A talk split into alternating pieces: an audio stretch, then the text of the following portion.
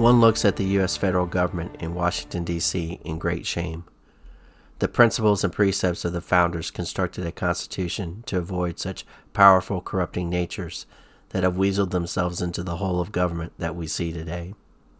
The hacks in the halls of Congress, the partisan forces of putrid designs, the agencies and acts of an executive branch that defy all logic and dispel any notions of reasoned and concurring opinions from the people, the ones who punch the clocks of daily toil and still must beg for all righteous mercy from a God above to provide them the patience to allow this monstrous set of government bodies to tick on to the next day, do see the instantaneous and historic problems clear and without illusions.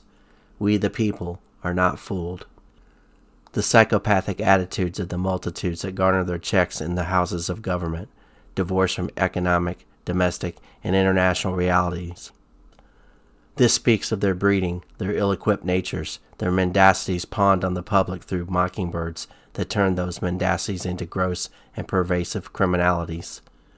Without those mendacious twits in various boxes, stared at for prolonged periods in an ill conceived attempt to garner a truth, the public could rest easier if the houses of government represented them well. That, of course, is a fool's dream a nightmare instead has beguiled the constitutional republic of the United States of America. When does such contemptible corruption start? The dawn of mankind. The imperfect nature forever needs development alongside a multifaceted governor that minimizes the harms of its illogic, its greed, its wanted tact towards self absorption when man's reason fails. The more instantaneous corruption came through perverting the founding document to mean whatever suited in the quickest guise of emergency to seize the greatest power in the least amount of time from the people who agreed to the Constitution to protect their individual liberties and rights. Emergencies do happen. They are not prolonged events, despite the use of health to stoke fears through the mockingbirds. One should question fiercely those that promote themselves as cures for the body who have no identifiable souls to grasp.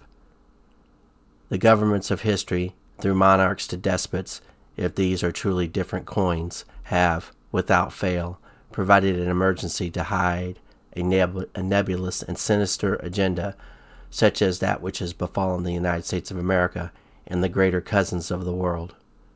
These agendas are invariably constructed out of fear by these dictators of the populations uncovering their malfeasances from the treasury to war intrigues to the most hateful use of power to garner more unearned power, these psychopaths develop, deploy their greedy minions one last time to rob the population, stoke fear of some hard to grasp disease of the mind, body, or soul, and create an enemy as the great moral judgment of the masses in how they live or choose to align to the despot.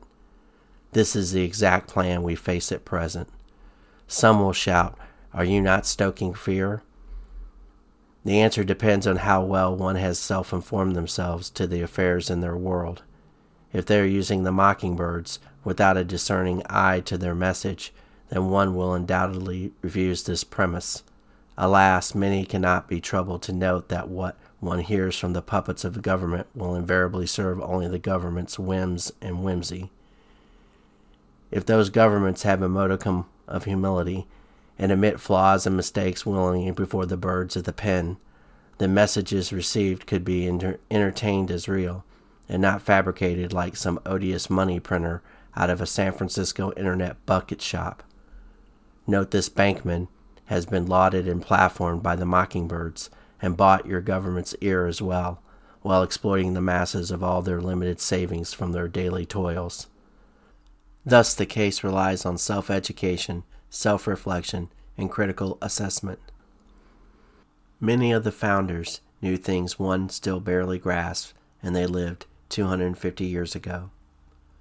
What that march of time has produced is unquestionably a different world with different issues in hand, but what debate has energized the population to address these with their learning had before light was a question of hard work and not at a switch's flick? The cold, dark answer is none the despots of the world housed up in cushy splendor, while the masses grow tired, hungry, and poor, by the second hand's tick, form their cliques and cadres to pound into submission the world masses, and most assuredly the United States of America. These psychopathic forces quench their thirst off your fears, your troubles, and want billions of you to disappear from their presence.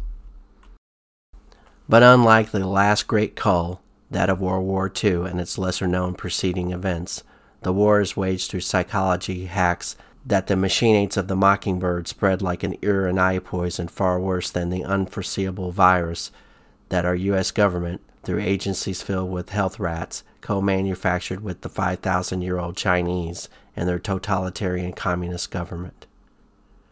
The international bodies, with their stated penchant to destroy the United States, may have a point. But inside of that premise lay the rub. We, the people, did not know how evil our government has become. To rectify that error of not knowing, when we know it now, it becomes we, the people's destiny to accommodate these forces of evil with righteous anger and necessary judgment. These despots of federal agencies, their co conspirators from Pennsylvania Avenue, K Street, Wall Street, and abroad in foreign fortresses built in Beijing to Davos to London, have made their final beds. The masses of the world are often told to unite, and unite we will, to expose these tyrants and all their crimes, to take back all their ill gotten gains and hold them to final account for their inhumanity. Defy a logical choice, submission to the violent power of the state, to win a righteous and moral confrontation against all evil, foreign and domestic. The United States Constitution vests all its mighty power in we the people. We the people of the United States, in order to form a more perfect union, establish justice, ensure domestic tranquility, provide for the common defense, promote the general welfare, and secure the blessings of liberty to ourselves and our posterity, do ordain and establish this Constitution of the United States of America. If these are mere words and nothing of import to you, then may you suffer all the ills of the coming omens, not because of your deserving punishment, but that idling by while the house of your forefather burns is truly an act of evil